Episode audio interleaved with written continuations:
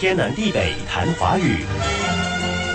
昨天我们提到，左边是提手旁，右边是票的字。我记得那个字读“吊”，有四个意象：一、紧紧捆绑，如栅栏门要散了，先拿铁丝吊上；二、胳膊紧紧勾住，如两人吊着胳膊散步；三、过分亲近，频繁接触，如别跟坏人吊在一块儿；四、互相比着干，如他们组老跟我们吊着干。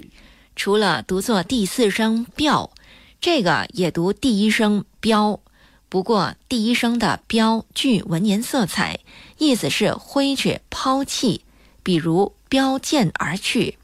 我想到的这个带金字旁“飞镖”的“镖”，古装剧里那些刺客都用飞镖伤人，或借着投掷出飞镖后逃走。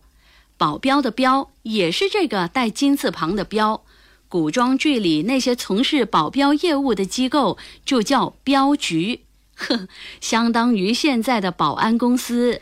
那我说一个带月字旁的，这个月字旁指的是肉，所以“膘”指肥肉，多用于牲畜，也指动物身上的脂肪层。比如这块肉膘挺厚。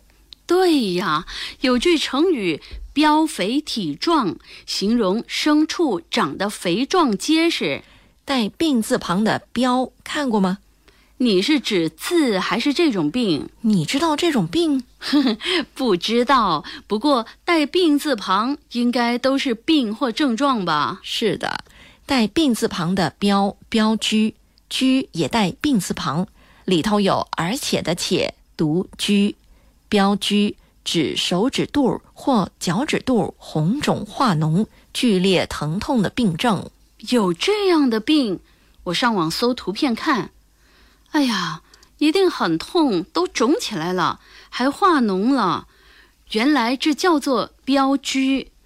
接着说的这个字含票，带马字旁标。哎，等等，我记得那天才刚谈过一个，也是带马字旁的字啊，披。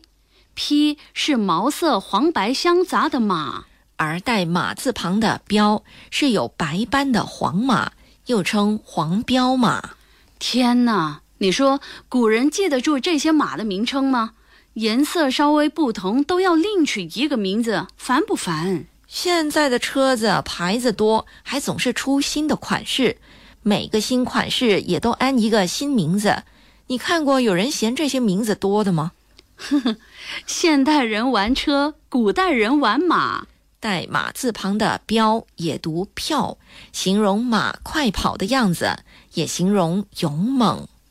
天南地北谈华语。